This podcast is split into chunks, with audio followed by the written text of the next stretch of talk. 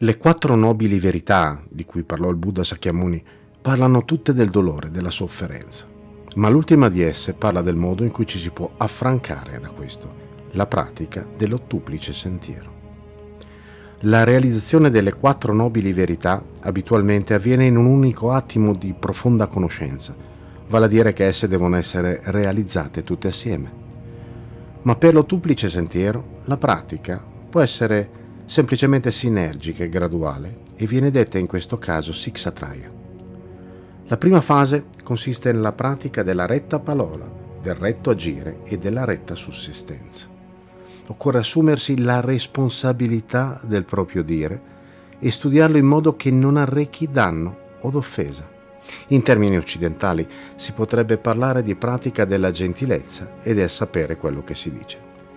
In verità, già questo lato del sentiero, quando ben sviluppato, porta direttamente a un retto pensare, già che la parola è frutto del pensiero.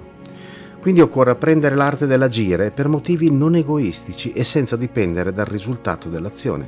Questo a sua volta genera il retto sforzo e la retta concentrazione. La retta sussistenza implica il tenersi lontani dagli estremismi, ma anche dall'avidità e dall'agire a danno di altri. Anche questo, a sua volta, genera la pratica del retto agire.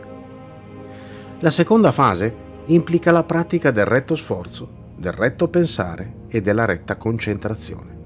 Con il retto sforzo, cioè l'arte di non impiegare energia nelle attività non salutari e concentrare l'intensità della volontà nelle azioni salutari, nasce quasi sempre il retto agire. Ma per distinguere il salutare dal dannoso non si può eludere il retto pensare, cosa che a sua volta deriva e produce la retta concentrazione. Il retto pensare porta alla capacità di non farsi coinvolgere dall'attaccamento e dal mondo dei sensi. E questo a sua volta conduce alla retta concentrazione, cioè alla capacità di essere stabili durante la pratica della meditazione. La terza fase implica la pratica della retta visione e della retta intenzione. La retta visione implica la realizzazione piena delle quattro nobili verità e l'instaurarsi nella consapevolezza personale della comprensione di esse.